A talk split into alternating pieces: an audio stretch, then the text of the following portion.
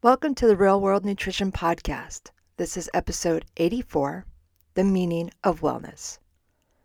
Hi again, everyone. This is Shelley Rael, registered dietitian nutritionist, the host of the Real World Nutrition Podcast, and founder of Real World Nutrition.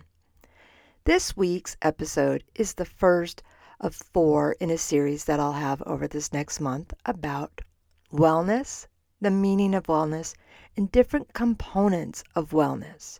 So make sure you follow the show here on your favorite podcast app, and that way you'll get all four episodes over the next four weeks. So, as I said, this is the first of part part one of four parts that will be dropping this next couple weeks, next month. And I am first addressing the meaning of wellness. We use this word a lot, but really let's take a closer look is what does wellness mean? Now, there are many aspects of wellness. Physical, emotional, spiritual, social, environmental, and several more. Now, there is an agreement that wellness does take many forms and has many components. And there isn't necessarily an agreement among wellness professionals as to how many components there are. And really, that isn't as important as to how many they are, but acknowledging the different ones and how we can address them in our lives.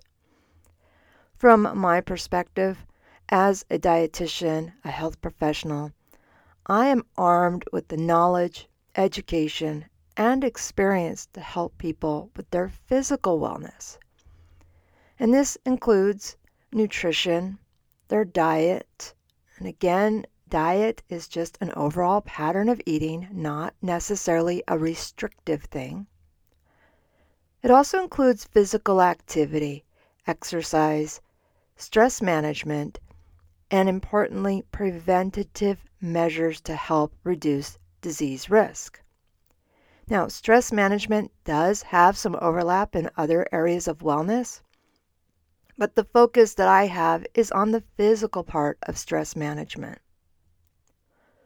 As a lot of people don't realize, stress management does have a nutrition and physical activity component, and it is important. So, first, let's address what is wellness?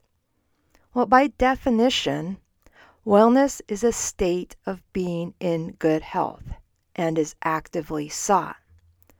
So, this doesn't mean that there's an absence of illness, but actually being in good health and attempting to maintain good health. Now, I just want to unpack this a bit more. So, wellness is a state of being in good health. So, being in good health could be the absence of disease or actively managing it. A lot of people aren't necessarily sick, but they aren't feeling their best day to day. So many people go about their day feeling okay. They get through their day. They may have some minor aches, pains, or feel run down, but attribute that to getting older, or just being busy. A lot of us do have very active calendars, very full calendars. And many people have no idea that they could feel so much better with some tweaks to their lifestyle and still have the same commitments and busy schedules as before. So, this is not saying that they have to cut things out of their life on their schedule. They can address some things in their wellness that can help them feel more vigor. Now, wellness is a state of being in good health that is actively sought. So, actively sought means that we are ensuring that we are managing or reducing disease risk by doing something, some action, daily or regularly, to maintain good health. So, this includes choosing healthier food options, choosing to move more with planned exercise, or even just taking the stairs instead of the elevator, and taking preventive measures such as getting some routine health screenings and not using tobacco. Wellness is not the pursuit of perfection, as if there is such a thing when it comes to health. I've had people say, I want my numbers to be perfect. I want this to be perfect. And I don't know what that means. Wellness is outsmarting our genetics, our environment, and the easy to adopt less than healthy habits. And when I say outsmarting our genetics, lots of us have a genetic predisposition for certain health conditions, certain diseases. But that doesn't mean it is definitely going to happen.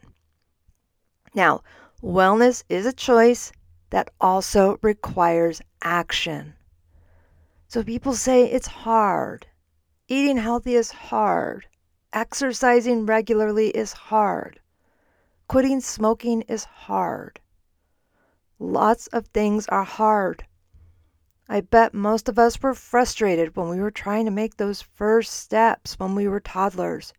So that way we could come more mobile, become more mobile.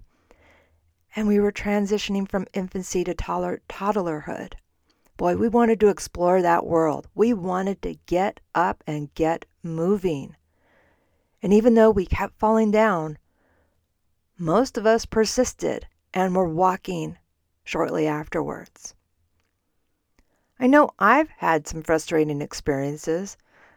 I, when I was a teenager and I was learning to drive a stick shift or the manual transmission that we don't find anymore, especially on those hills. But you know what? I wanted to drive. The car that I had access to was a stick shift.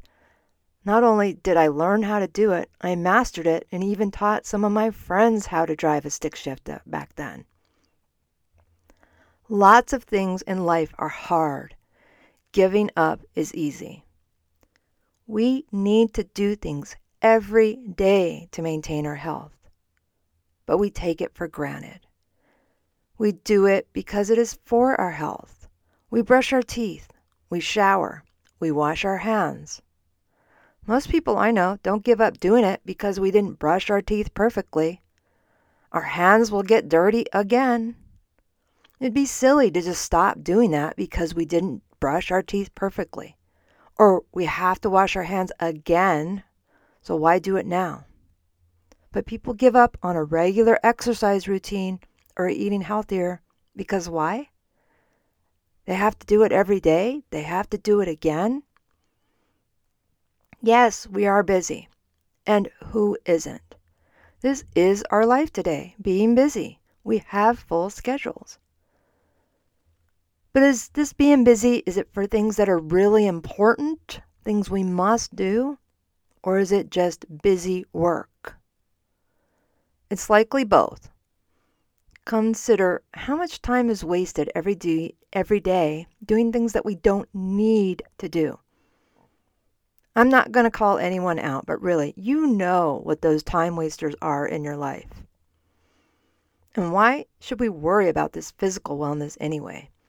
People have challenged me on this one. They question me about extending their lives. Why do I want to live longer? I have no illusion that I'm going to help people live longer when we address their wellness and the nutrition aspects of wellness. And is living longer the point? Perhaps it is for you, perhaps it is for some people. Or is it living healthier longer? That's my goal is I want those last three to five years to be healthy, not where somebody where I'm dependent on somebody. I promise that if they take on some of these wellness goals, if we take on some wellness goals that I help people with, we address them regularly, most people will have a healthier life. So, as I said, this means in those last 5, 10, 15 years, how do you want to live? active and independent, or sitting and having someone else help you go to the bathroom. I've seen the latter all the time. People are not able to do things on their own, and it can last for years. And I don't want to be that person. I know a lot of people don't want to be that person. I want to be able to stand up from a chair on my own. I want to be the person who's hard to chase down rather than waiting for, for somebody to visit me every few days. And I know lots of people want that. Now, it's likely you will still get sick. I will still get sick because that's how life goes. But reducing that chance and addressing it in the early stages is so much better mentally, emotionally, financially, and physically rather than waiting for it to take over and be the sole focus of our day to day living. So, as we have a chronic health issue, is that all we're focused on, or are we able to manage it in the context of our overall life? So, here's the example catching a cancer diagnosis at stage one or even stage zero has a much better outcome than finding it in stage three or four. So, this is part of wellness that physical wellness of getting checked, having screenings, getting things addressed early. So I tell people, including myself, don't avoid wellness. Embrace it. Feel better doing it. What I ask you is what does wellness mean to you? I went through some definitions here, but think about what does wellness mean to you? What's your biggest wellness question and your biggest wellness challenge. Email me or message me using the link in the show notes. Let me know what you think about this. And as I said at the beginning, I invite you to join me for the next three weeks for parts two, three, and four of this wellness series. Next week, in episode 85, I'll address emotional wellness and social wellness. Now, wellness is also real world nutrition. That's it for this week's episode. I am looking forward to completing the series and having your feedback on what you think of wellness. You all take care. Bye for now.